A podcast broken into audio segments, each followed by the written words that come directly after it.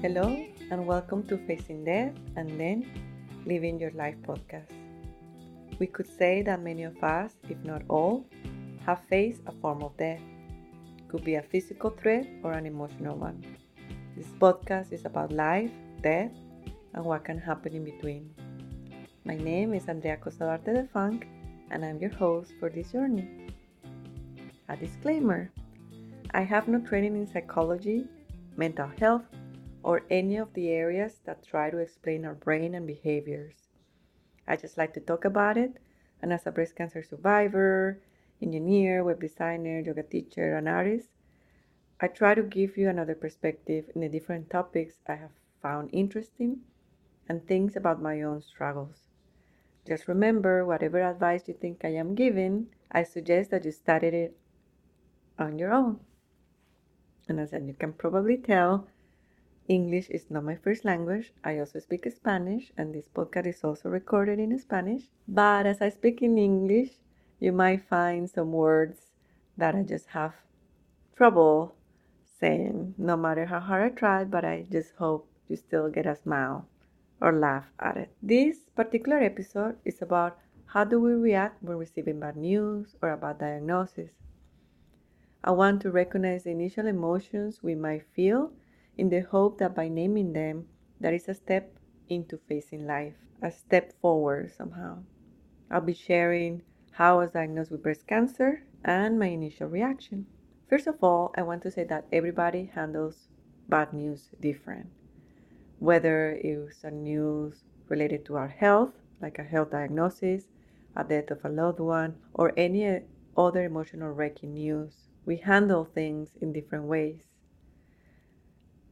And this is to show respect that everybody has their own right to choose what emotion to identify with, or what are the common range of strong emotions when receiving bad news.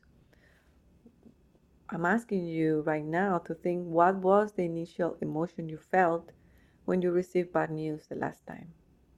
Is it disbelief, fear, sadness, anxiety, anger? Maybe a little bit of everything. Maybe there is not so much as a sad emotion or distress. Maybe you felt not good or bad and you just charge forward towards whatever you needed to face.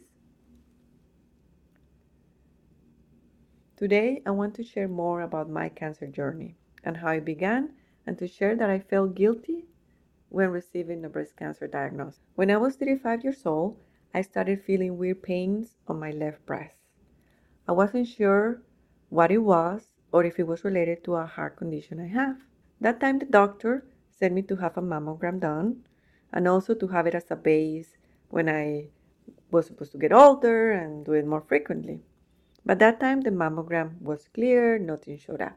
Fast forward two years later, at 37 years old, I was taking a shower and I started noticing that my left nipple was changing shape part of it was starting to go inward. That started to scare me, and I had to wait like two weeks for my doctor's appointment. And during those two weeks, my mind was starting to wander. For the first time ever, I did my own breast checkup. I don't know why I was not in the habit of doing it before. Maybe I thought I was too young to check. And when I checked, I definitely felt lump. And I also want to point out that I had felt pain for a while. That time, uh, the appointment was with a nurse practitioner, and as she was doing the checkup and she was trying to give me other possibilities, me telling her that I have no history of breast cancer in my family, she had me done a mammogram and I needed to wait for the results. And you might hear a lot that waiting for results is the worst. Here's where I came to learn that every doctor's office or city, country, state handles the way to give the news to the patients in different ways. In my case, there was some miscommunication when the place where I had the mammogram done sent the results to the doctor's office and they were ready for a while and me trying to call to find out and the doctor's office telling me no we don't have anything But when they actually called me back, I was on my way on a trip and I couldn't talk to them until the following day. And when I called, it was for them to tell me that they couldn't give me the results over the phone and asking me if I could go that that day. You can imagine my frustration, me begging them to please tell me over the phone since I was on a trip. And I couldn't convince them. And I had to wait for around five days. Those were some long days between me trying to enjoy my trip, but I felt like I was in limbo between trying to be positive and going through all the negative scenarios and not cry all the time. When I finally was in my appointment and I got the results that I had breast cancer, I felt guilty. This feeling overcame me, feel guilty that I didn't take good care of my body, guilty that I did something wrong to deserve this, or that I wasn't, or that I didn't do something enough, like take better care of myself. But after that, after a couple of minutes of crying, then something clicked, and I was like already asking, What is the plan? Where do we go from there? This is not to say that I didn't cry again, because I did cry a few more times during my diagnosis, but it was not the more strong reaction. And the nurse practitioner at that appointment, she was she was already proactive and she had already made the initial appointments for me to see the breast specialist and oncologist later on that week. Accepting that we can't control the cells in our bodies is hard. Letting go of control, it is challenging and it is a daily practice. This feeling of feeling guilty had followed me. Even now, sometimes I might feel guilty, or you might hear the sentence of survivor guilt because right now I'm cancer free and I know of many other people who who their story is different. But that is a story for another episode. And during this time of waiting for results, if it is like health related, there might be some frustration when doctors don't take us seriously. And if you are going through any health issue and you're really not feeling happy with your diagnosis. Maybe you can change doctors or keep looking at it and still be patient, hoping that a solution might appear. And even if it takes you a couple of years to find the right doctor, at the same time, let go if you feel anger against the doctors that didn't take you seriously because at this present moment, it's not going to do you any good. And let go and focus on what you can do at that moment. The importance of opening to others when you have received bad news. Is it important?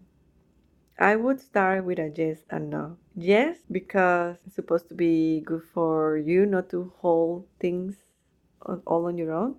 And no is not everybody needs to know what is going on with your life. And what to do especially when you don't like sharing your struggles with people. First, acknowledge that you, don't have to share your issues with everyone you know, but from my experience, if you feel you are anxious in life, depressed, it might be good for your mental health to at least open to one person, but be, but be smart on who you pick. Don't pick someone who is also negative or is going through something hard try to find that person that is going to lift you up, not bring you down. It is your choice with who do you share your journey and how do you share your journey. Personally, I don't like sharing my struggles. I have been lucky enough that the person that I chose to be my life partner in this life, he is open to talk about different things in life. We support each other, and he does offer a different perspective. But we have code words when I don't need or want his advice.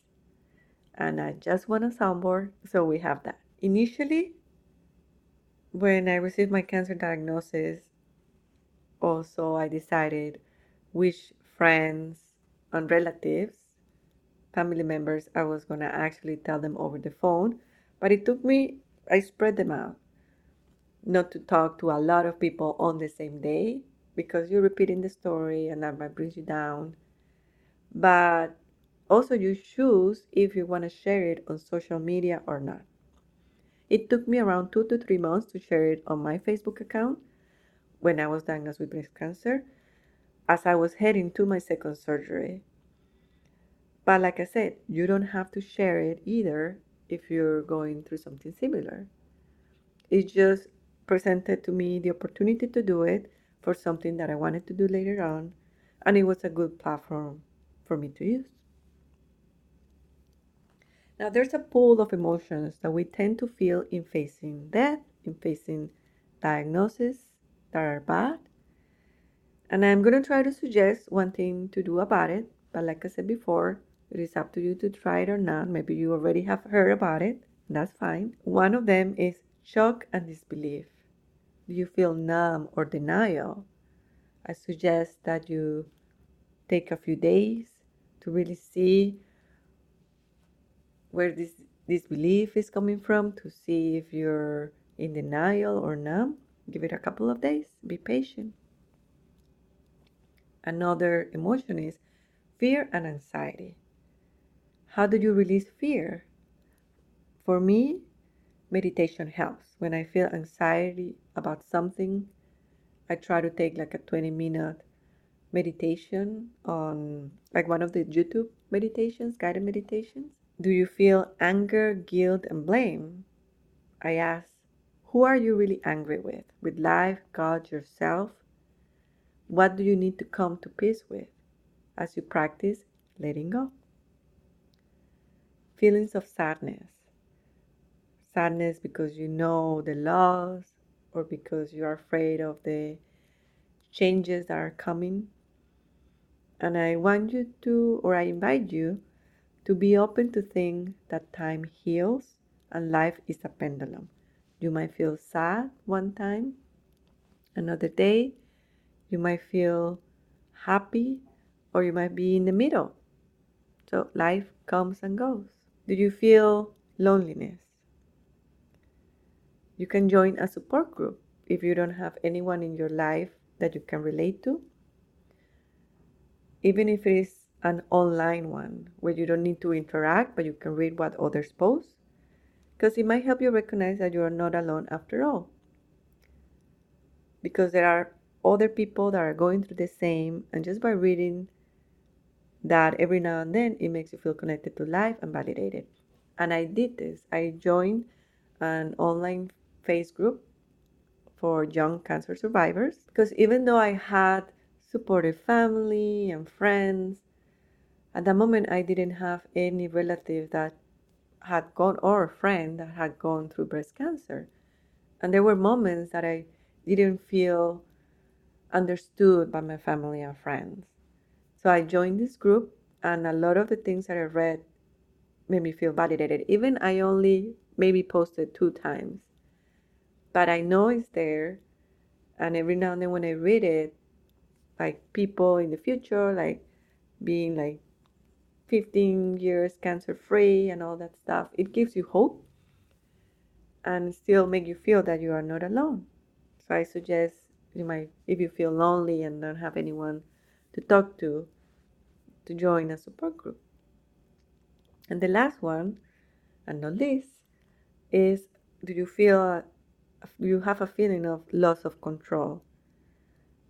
When I was going through my breast cancer journey, I always say take one day at a time, and that you can control how do you choose to face the bad news or the bad diagnosis about your health.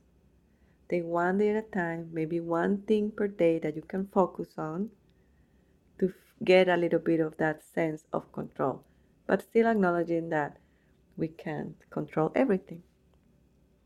I believe that being aware of these emotions, of our reactions, help us on living. This episode has been mostly about recognizing these common emotions when receiving bad news, and I share how I discovered how I got breast cancer when I was 37 years old and the struggles of sharing bad news with others.